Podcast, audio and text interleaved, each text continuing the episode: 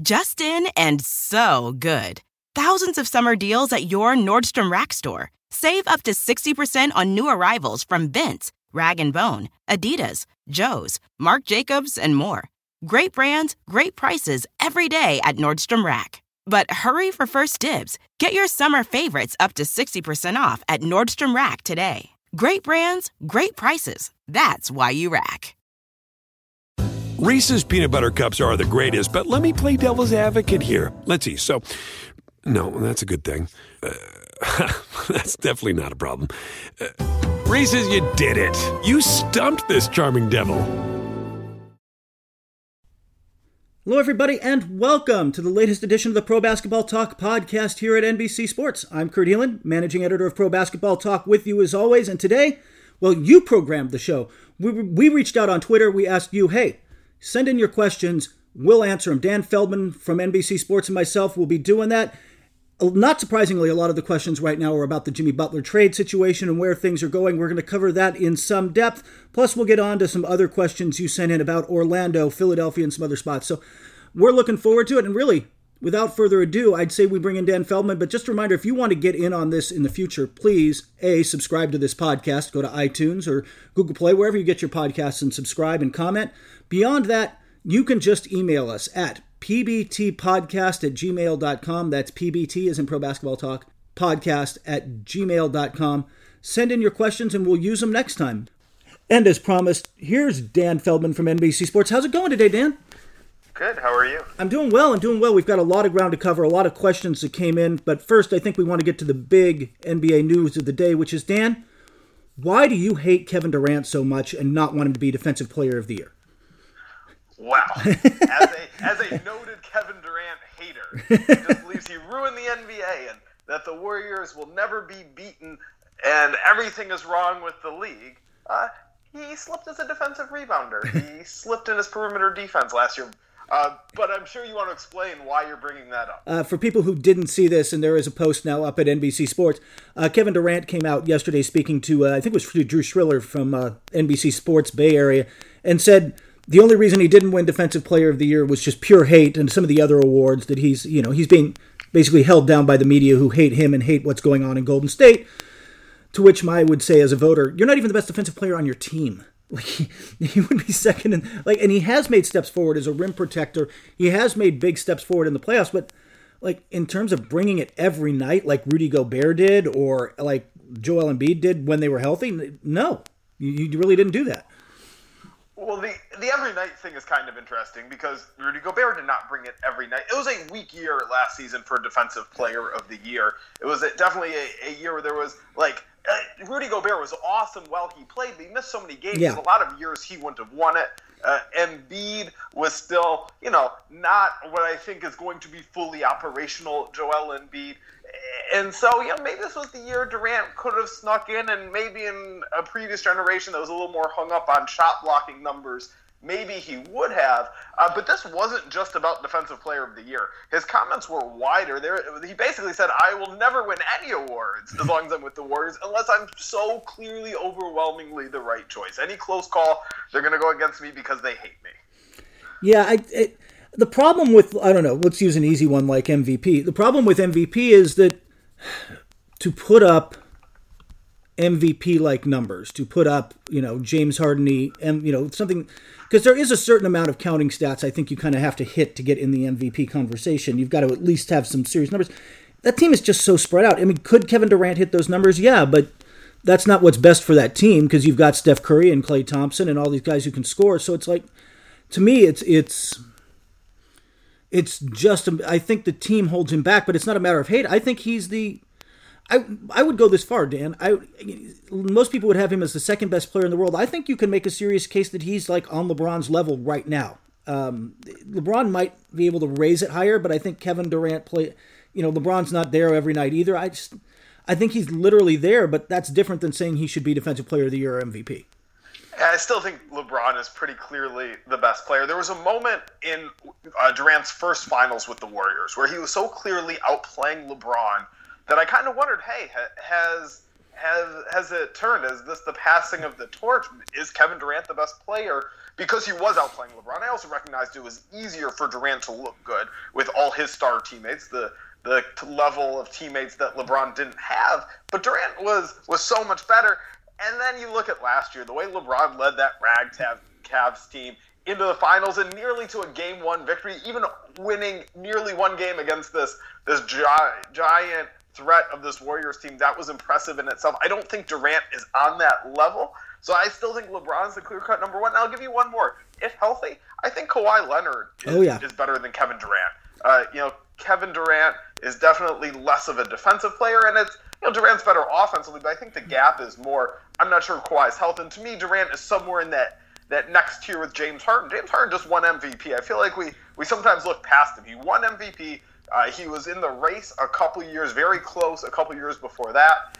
And so maybe we need to look a little bit harder at James Harden. No matter how you slice it, though, whether it's Anthony Davis or you can put Russell Westbrook in there, exactly how you want to slice it. Kevin Durant is one of the elite, elite, elite players in the league. That doesn't mean he should win every award every time. No, exactly. So, uh, enough on Kevin Durant and and his his um, God, that guy still just needs his ego stroke, doesn't it? It just still needs the validation. It's kind of it's kind of amazing how he says he doesn't, but he clearly kind of wants that validation. We'll move beyond that to a, a the other real situation in the NBA right now, which is the Jimmy Butler trade situation. Um, you know, again, a lot of the questions that came in for us, uh, both on Twitter and at our mailbox, were about Jimmy Butler. Just to sum up where we are as of this recording, because Lord knows it could change. Um, there is no deal. Um, Miami came in hot and hard, but apparently, and not I'll say apparently, according to reports from Adrian Wojnarowski and Zach Lowe.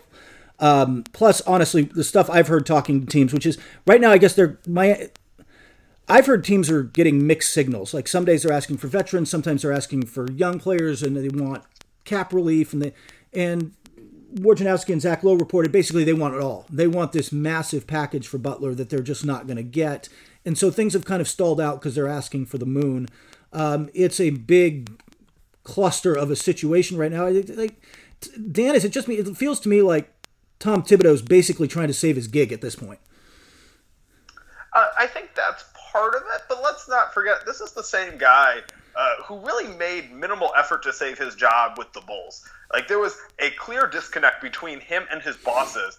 And I'm of the school of thought that in general, as an employee, and I would like a raise after these comments, but this is the truth. As an employee, uh, you feel like your job is to do what your boss wants, to best execute what your boss wants. So if he gives you leeway to do whatever you want, you take that leeway. If he reins it in very tight, you you follow within those strictures and try and help your boss accomplish what he or she is trying to accomplish. And we with the Bulls, the Bulls, his bosses, they said hey, we want you to rest players more. We want you to do these different things. And he just refused until he got fired. So I'm not sure this is totally about Thibodeau trying to save his job. Uh, you know, I, I get that narrative, and I think there's probably some truth to it, but I don't think that's a simple explanation here. Well, I, I, save his job to me is a, a bigger beyond that. It's beyond saving his job. He wants to win. He wants to win now. Yes. He wants to win a lot. And a if they're not winning he'll he might lose his jobs but beyond that he just he's a competitive guy who wants to win and if they don't have butler i mean look butler missed 17 games and all that last year but without butler they're not in the playoffs. I mean they went to the last night of the regular season anyway. The lakers got better this year. Denver's going to i think take a step forward. Like it's going to be hard to make the playoffs in the west as it is. Without butler they're in a lot of trouble like they're in right. So it's not going to be a simple subtraction of Butler. You know, in theory, yeah, they're well, probably the going to get a helpful player back, Let's, but they're also probably going to get a, a young player and or a pick. And you know, Butler's value is also lower because of this trade request. They are going to take a step back. They'll still have Towns. I think, uh, I mean, we'll see exactly what they get for Butler. I'm kind of predicting after the trade, I'm going to take Minnesota uh, from a team that I predicted to make the playoffs to a team I predicted to miss it but they were going to be on the fringe either way. Yeah. In fact, that brings us, that's a good segue into our first question from Tony Middendorf um, on Twitter. What is too high an asking price for specific players in this trade? I mean, like, Dan, what players, if you're Miami or the Clippers or, or whoever, like, what players are off limits for you if you were the GM of those teams? Well, so I, there are definitely more teams involved in these yes, Butler definitely. trade discussions, but let's just go with I think that were the primary four. So the original three plus the Heat. So it's the Heat, the Knicks, the Nets, and the Clippers. Between those four teams, there is only one player that I would not trade for Jimmy Butler, and that's Kristaps Porzingis. I think all those, the other three teams, they just don't have the caliber of players who are more valuable than than Jimmy Butler. Now, you know, I might not include like my two best players. It you know depends on that.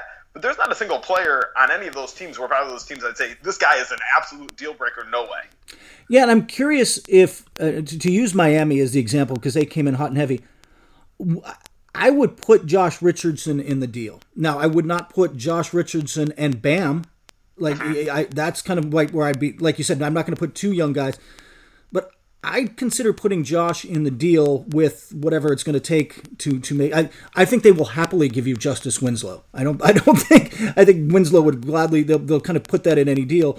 But that's a you know that and whatever it takes to get the salary done. I think that they though would rather keep Richardson and find a way to make this something about like Goran. Goran actually, just straight up, Goran and Winslow for um, for Butler works financially. Um, so I, I think that they'd rather go that way, but Minnesota wants the young player, and by the way, they'd like to unload Gorgui Dieng in there with that contract too, which is where the third team comes in with you know maybe Phoenix, maybe. Um, but I think I think I'd put Josh Richardson in. I know the Clippers pretty much will not put in Shai Gilgeous-Alexander. Like, like, that's the line. Now you can get Robin, you can get their other pick. You can get um, um, Jerome Robinson.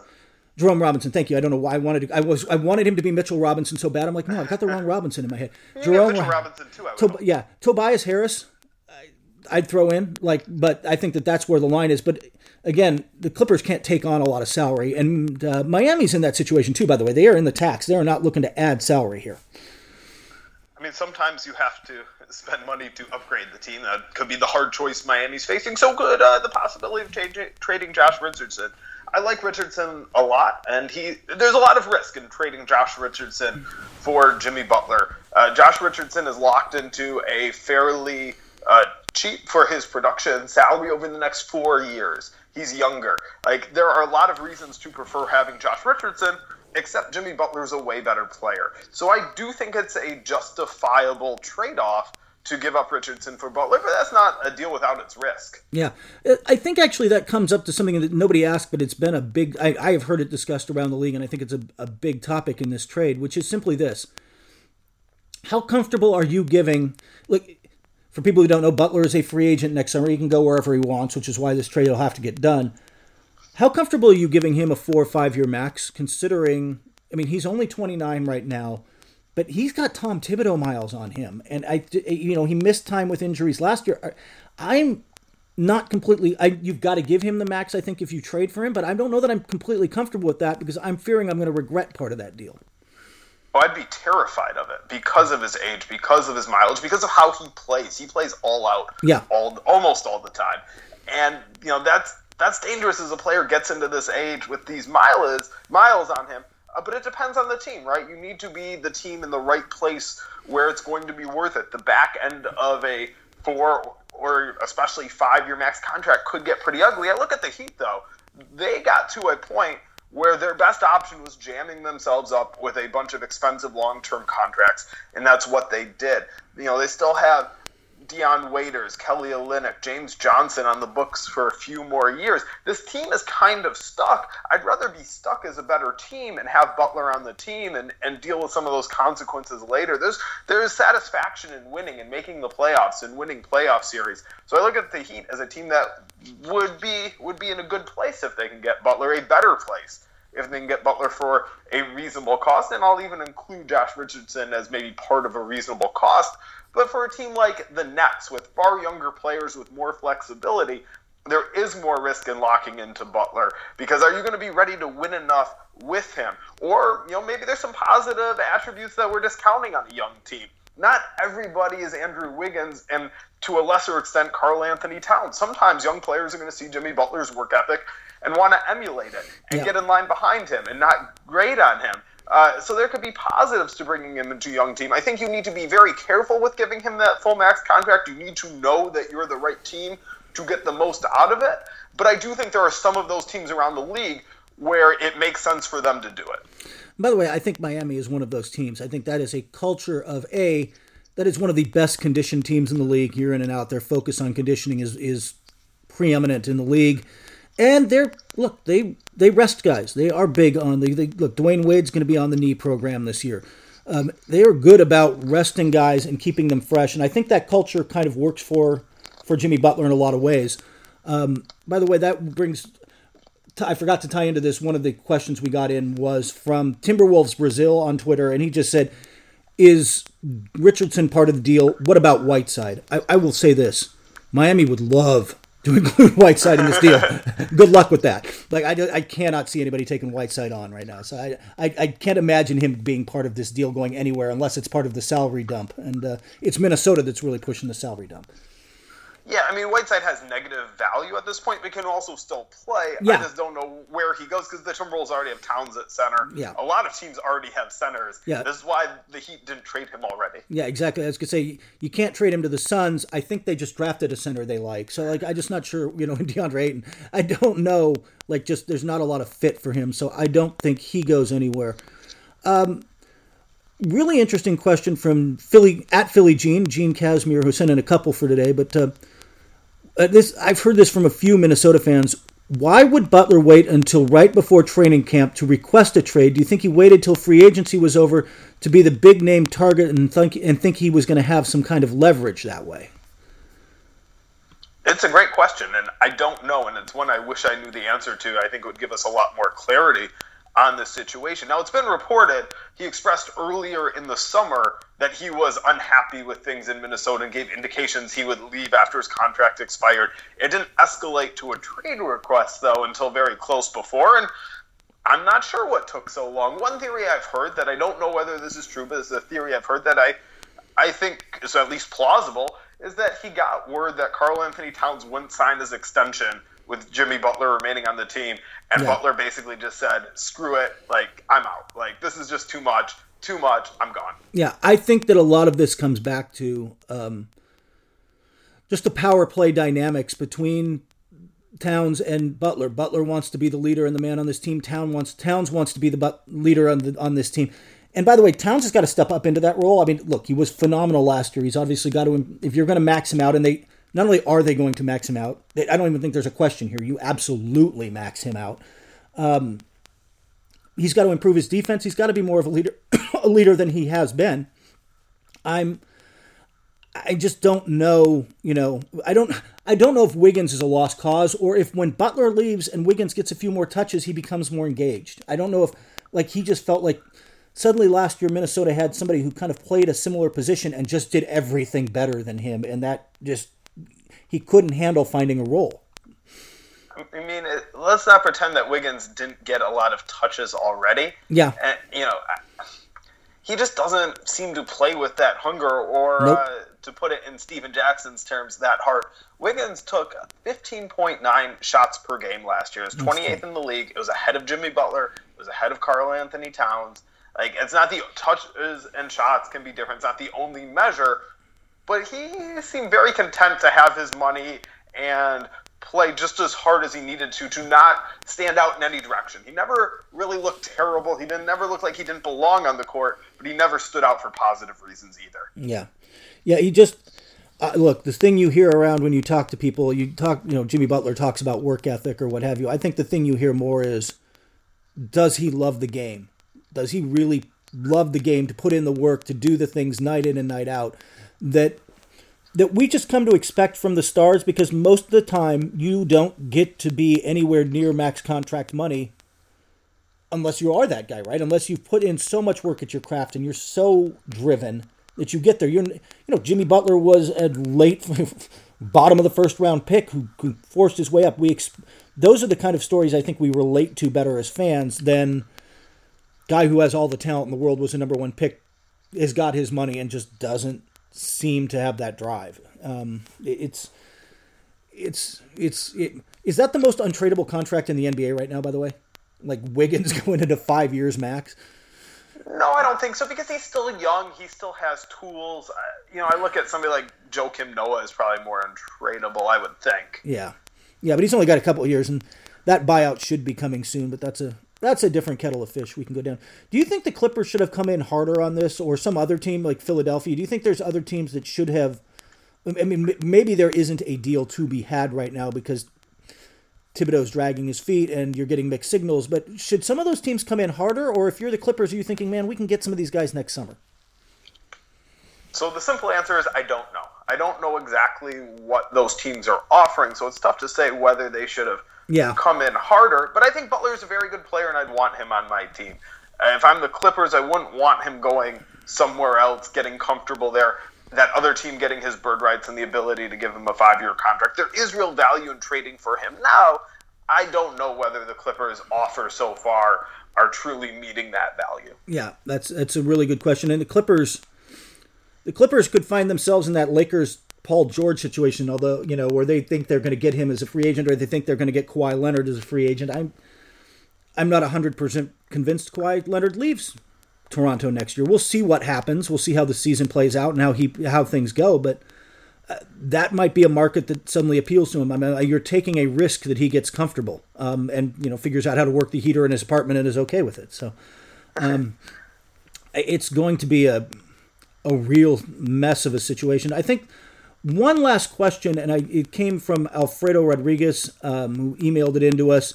And it's kind of, it was a long question. I'm kind of shortening it here, comparing uh, the Clippers. By the way, remember, this would be the Clippers of a few years back, the Donald Sterling Clippers, who at the time held the record for, I think, 15 years missing the playoffs consecutively.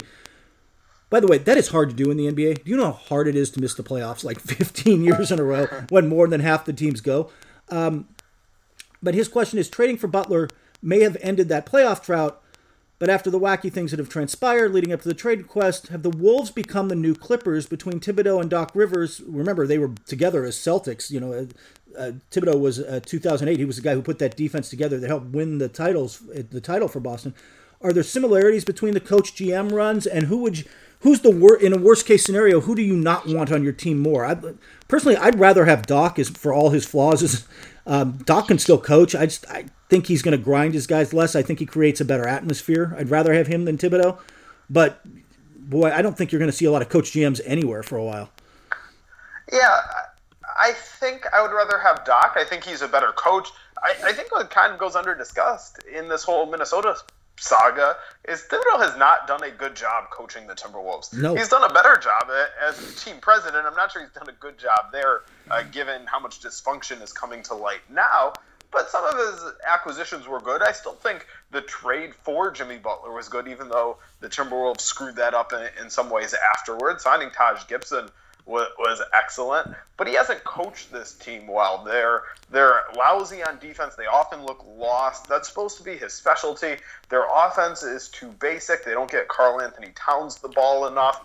Uh, Doc is a much better communicator. Gets along yeah. better with his players. Both of them, the big similarity is they both have huge blind spots when it comes to roster construction. They're both too torn, too partial to players they used to coach, or in Doc's case, uh, who were good against his former teams in the playoffs once. And it's not a good mindset to have. These are two different jobs that each very hard to do. It's extremely hard to do both of them successfully. It just takes too much time and too much effort. There are rare cases where it works out. It worked out for Gregg Popovich with the Spurs. He does have those dual titles. He also delegates a lot to their general manager, R.C. Buford. So I don't think it's impossible to make work. There are benefits to it, but because of these recent examples not working, I'm with you. Teams are going to be so scared off from it. Yeah, I, it works in San Antonio, but much like Popovich, that's look. He's a unique. He's in a unique person. That's a unique situation. He is simpatico with with RC Buford in a way that you're just not going to have with coach and GM that much. Um, it just they, they're kind of of one mind, and that just always hasn't been the case with these with these combo roles. It just hasn't it hasn't flowed that well. So, I, like I said, I. I'm never never say never. Somebody will get that dual power again, but uh, Budenholzer didn't really work. It just um, I just don't think it's a like you said your job and your if if you're a coach, you're wanting to win every game right now, and that should be your focus. And the GM's got to have the bigger picture focus. And if one of those sides is really able to win out mentally, if, if Thibodeau's able to just get guys to win now, it's just it's not good for the long term health of the organization. So. I've always looked at it as a as a, a system of checks and balances, and have found that effective. But I've also warmed up to the idea that there are advantages to having a president and coach who are especially aligned, and that can only fully happen when it's the same person. And so there are advantages, but I am with you that the the system of the general manager looking to the future, the coach looking to the present, tends to balance itself out and work out, even if there are plenty of kinks along the way. We're going to move on to some of these questions now that were not directly tied to uh, Jimmy Butler. The first one has some some Butler ties. All right, the first one of those new questions, Dan, comes from uh, via tw- uh, email from Drew Olenoff. Elton Brand said on ESPN that the Sixers are one piece away. That's the new GM of the Sixers, by the way. Well, he might mean Markelle Fultz. Are there any moves that the Sixers could be might be working on before opening night? Any chance Butler's asking price comes down? Well, I think Butler's asking price comes down. I just don't know if Philadelphia is going to pay it. But I don't know that you're going to see anything before opening night. I don't think you're going to see anything before the season. I think that they're look, they're obviously big game hunting, but I think that they they're willing to wait for the trade deadline in next summer to see what comes up. Yeah, I mean they they had basically a two summer window to make something happen, and it didn't happen last summer. And they're going to hope it happens next summer before uh, Ben Simmons gets onto his big contract, his max contract. When he and Embiid are both on max contracts, yeah, then there goes a lot of flexibility. So that's that's the that's the window. I don't think anything's going to happen before the season. Uh, it could be Butler, but I really doubt Butler ends up in Philadelphia. That doesn't sound like it's happening. And trades this late before the season usually don't happen. The 76ers' best ticket, or most direct, simplest ticket to a star, is through Markelle Fultz. Yep. And that would require a major breakthrough and a lot of development that seems unlikely, but is at least theoretically possible. Yeah. Is there a type of player you think Philadelphia should go after? Because it's a unique situation. You're going to have Simmons as sort of a point forward, but would your third star, would you want him as a right now they've got Jimmy uh, JJ Redick doing a really solid job at the two, but is a one or two guard kind of the logical spot who can shoot a lot, um, the logical spot to have have the third star, quote unquote? I mean, I think it really could be at any position two through four. I really like Ben Simmons at point guard. He impressed me last year. Yeah. Uh, he, I think, earned that spot. I'm not looking to supplant him and turn him into a power forward or anything like that. Uh, but ideally, it's somebody who plays shooting guard, small forward, or power forward who can shoot pretty well and provide some floor spacing that this team needs. Yeah, it definitely needs spacing, and, and that's going to be interesting. By the way, they did you know they picked up a couple guys before the playoffs last year. Those guys are gone now. Um, the the floor spacing is going to be interesting. I mean, obviously Redick's there, but uh, I think it's something to watch going forward. That's still look, that's still a Philadelphia team that's number two in the East. But I guess I guess it's number two or three in the East, depending on what you think of Kawhi Leonard's return and like where he's at. Uh, but certainly one of the top teams in the East. Yeah, top three somewhere. Yeah. Um, I this is a, I wanted to talk about this one from Jose Perina uh, or Pereira. Pereira. I'm going to butcher that. I am so bad at these things, but Jose, I'm sorry about that. But it's a great question, and I actually had joked on Twitter about. Uh, the Magic, but I actually wrote about them this weekend. So he had written it and said, Call me optimistic, but Orlando's roster is honestly not that bad. I believe with the omission of maybe you know some of the underdeveloped players who haven't really come along, this team is talented, average to above average players and versatile skill sets. Aaron Gordon looks like he could be a star. They're excited about the combo of uh, Jonathan Isaac and Mo Bamba. Uh, Evan Fournier can certainly score a little, and, and he thinks they're a point guard away. Um, what kind of and he wants to know what kind of point guard can fit this team. I'll say this. I agree with you. Like I actually think for the first time in a long time I'm interested to watch Orlando Magic games because I think they have the potential to be a good big defensive team, especially with Steve Clifford coaching, a defensive minded coach. Uh, even though he didn't have that great defensive success in um, in Charlotte, I think he can really help that team and they're going to be interesting this year. Yeah, they're a couple players away, and I think it's it's not short term. I think you look to get them in the draft. You look to get young players, but this is a team that they're going to be interesting, and they're going to be on the rise this year. I think I'll talk more about the Magic when we address our next question, but I'm not that sold on this roster, especially for this season. Uh, I'm intrigued also by the combination of Aaron Gordon, uh, yeah. Jonathan Isaac, and Mo Bamba, but I'm not sure how they're going to fit together, yeah. and especially this early. And defensively, yeah, there's plenty of tools to go around, but young players tend not to be that good at defense. Bamba has a long way to go in upping his awareness and being able to read what's coming at him and call it out and communicate with his teammates, which is so important for that center. There's that last line of defense. So, yeah, there's some intrigue in the long term, but is the team ready to make something happen? No, I don't really see it. And that point guard hole is one of the biggest reasons. I, I just don't think there's enough offensive talent on this team to really make it work without somebody better than DJ Augustin leading that attack. As far as what type of point guard would help them, who could they get? Uh, simply just a good point guard. Like there's kind of a model of what good point guards in the NBA look like now. You know, they're scorers, they can shoot, um, you know, somebody sometimes you get somebody like Russell Westbrook who's such an insane athlete, he can overcome those deficiencies. But really, any good point guard should be able to come in and make a big difference for that this team. The question is, where are they going to get one? Uh, the best bet is to draft one at some point while they're still bad and picking high in the draft. Uh, but you have to just hope one becomes available at the right point. I I would guess they probably would have wanted Trae Young this year. He would have been a good fit somebody who they could have built around. He just didn't make it to their pick. Yeah, I think they. I think you're right. I think that that's a guy they would have had real interest in. Although I, I'm with you. I've got real questions about how Bamba and Aaron Gordon and and uh, Jonathan Isaac fit together. But I also, like you said, I'm just really intrigued after watching them in summer. Bamba's also got to get a lot stronger. Like he looked good some nights, and he had some good plays.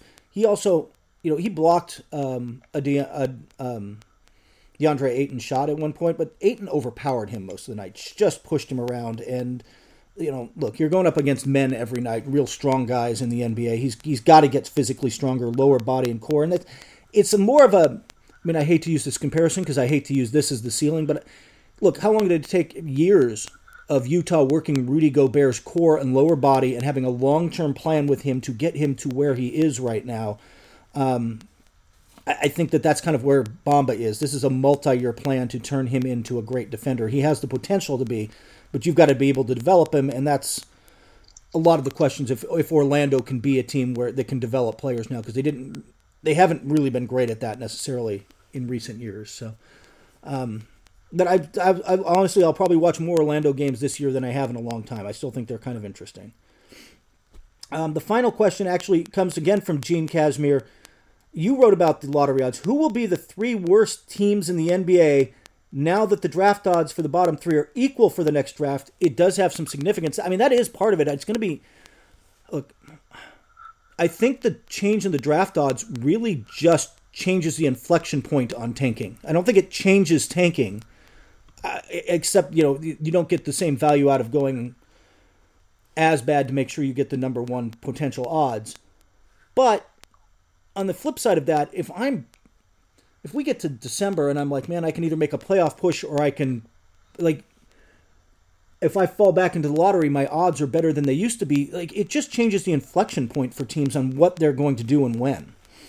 See, I don't think teams ever really made that choice of saying, "Well, look at we think we can make the playoffs, but we'd rather go back and slip into the lottery."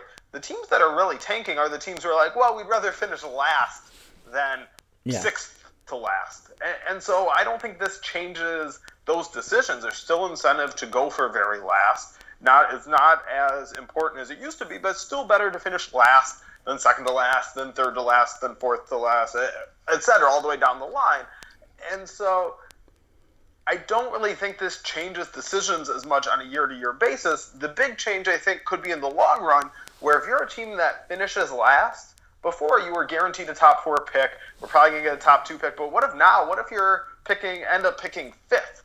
Uh, if you have the worst record, you might not get an impact player in the draft, somebody who can lift you out of this, and you're stuck doing it again in a future year. So I really don't expect a ton of changes next year. Uh, but I think over the long run, this proposal could have some changes uh, to how teams operate that probably aren't exactly what we're looking for. But I am intrigued by by this part of this question of who yeah. are going to be the bottom three teams this year. Who do you got? Uh, I think there's two to me that are kind of obvious. I think Atlanta is going to be one of them. I think Sacramento is going to be one of them. Although I do think Sacramento is a little better than they were last year. I think they, I like De'Aaron Fox a lot. I think Bagley has a lot of potential. I still think that they're they're just young and the pieces don't fit yet, and the and they're in the West. Like it's just they're they're in a conference where like you're you're going to learn some hard lessons every night because everybody's good. Um, the third one is the one I was struggling with. Is it? I, I don't think it'll be Phoenix. I I, I kind of think it might be Orlando. That was the place I was leaning. Just again because I think as much as I'm intrigued by them, it's a long way on their learning curve. Yeah, so I, I'm 100% with you that two picks are the Kings and the Hawks. I can't guarantee they're going to finish in the bottom three, but I can say, looking over teams Yeah. where they stand right now, there is no way I'm not picking them if I have to pick right now. Uh, that third spot, it's tough. I mean, it could be the Magic, it could be the Bulls, it could be the Suns, uh, and it could be the Knicks, depending on how much Kristaps Porzingis Yeah, that's true. plays. Uh, and- so Porzingis is the big unknown. If I know he's going to miss the season, they're my other pick. But I think he'll be back and play a little. And I guess I think I would take the Bulls if pressed, but I don't feel super strongly about it. Now the, the Bulls are kind of an interesting team too, where I like some of I like Lauri Markkanen. I like uh, Wendell Carter Jr. was one of the guys I wasn't as high on going into the draft, and I saw him at summer league, and I'm like, you know, I I really like this guy's game. I think there's a lot of potential there, but they are young. They are going to be learn Kris Dunn. They're going to be just learning hard lessons. Uh, we don't know how good Zach LaVine's going to be when he gets back. What kind of um, look. When your game is based on athleticism and you blow out your ACL, that's a concern. It just Well, well, I've got good news for you then, because his game is not based on athleticism. He just jacks a bunch of jump shots and participates in the dunk contest. So Well. there you go.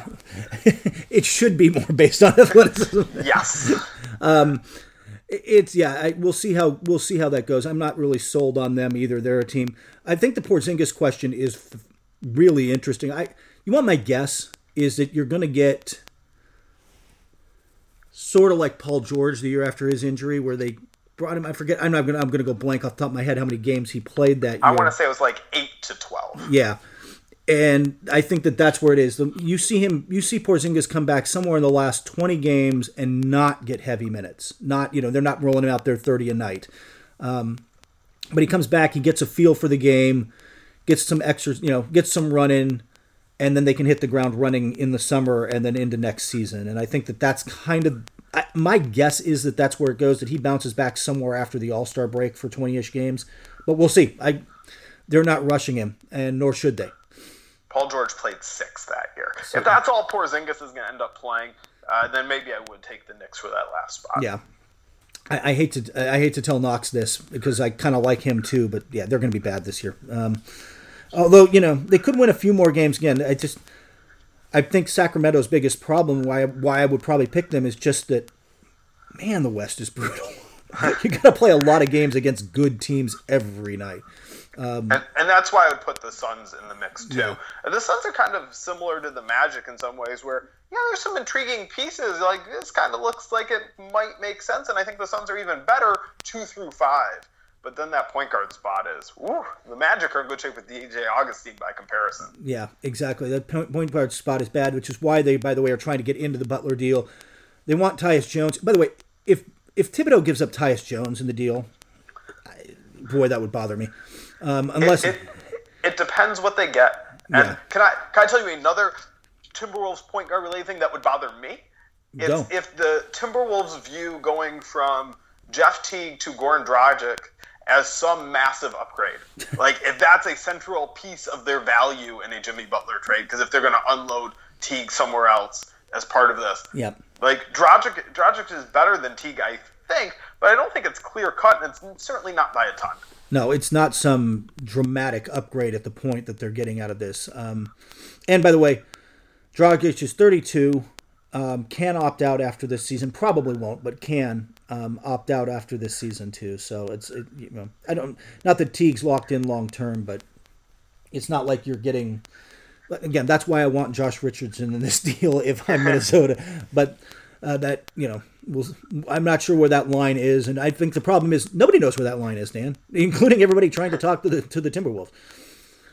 I am skeptical of, of some of these complaints about the Timberwolves. I mean, these are teams trying to trade with them that I think are trying to cause problems and you know Yeah. make it harder on the Timberwolves and apply public pressure to the Timberwolves just to get something done because it benefits these teams trying to trade with them. I don't really have a problem with the Timberwolves trying to get what they can. It goes back to the question we had earlier, which was why did Jimmy Butler do this now? I still don't know.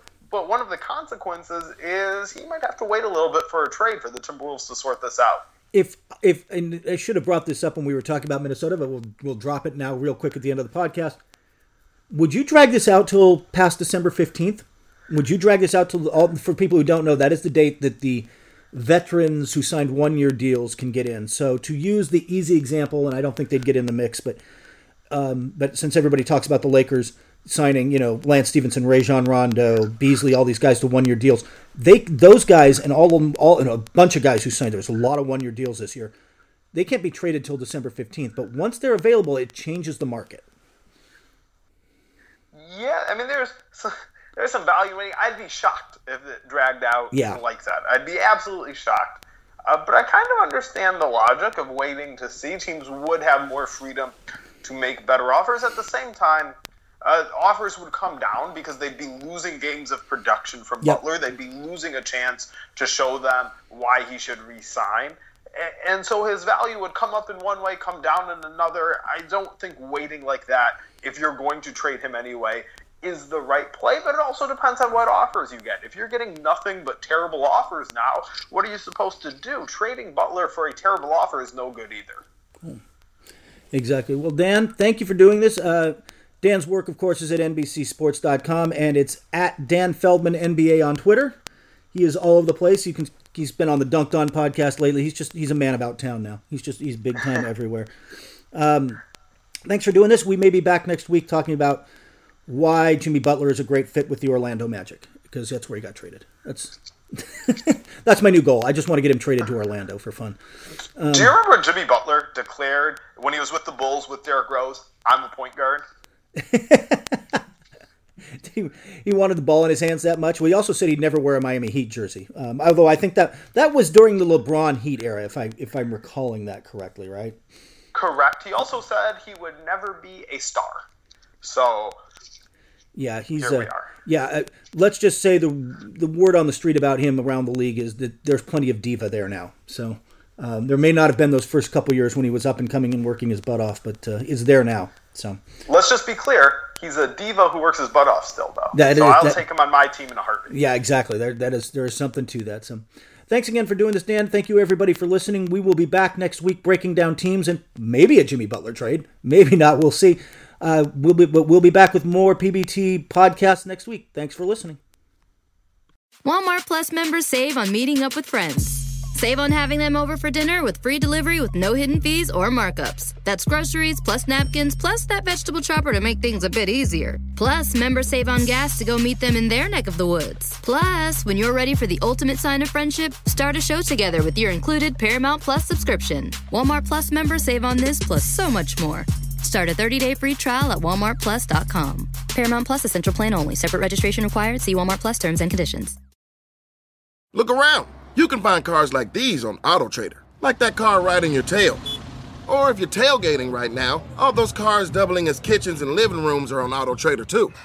Are you working out and listening to this ad at the same time? Well, multitasking pro, cars like the ones in the gym parking lot are for sale on AutoTrader.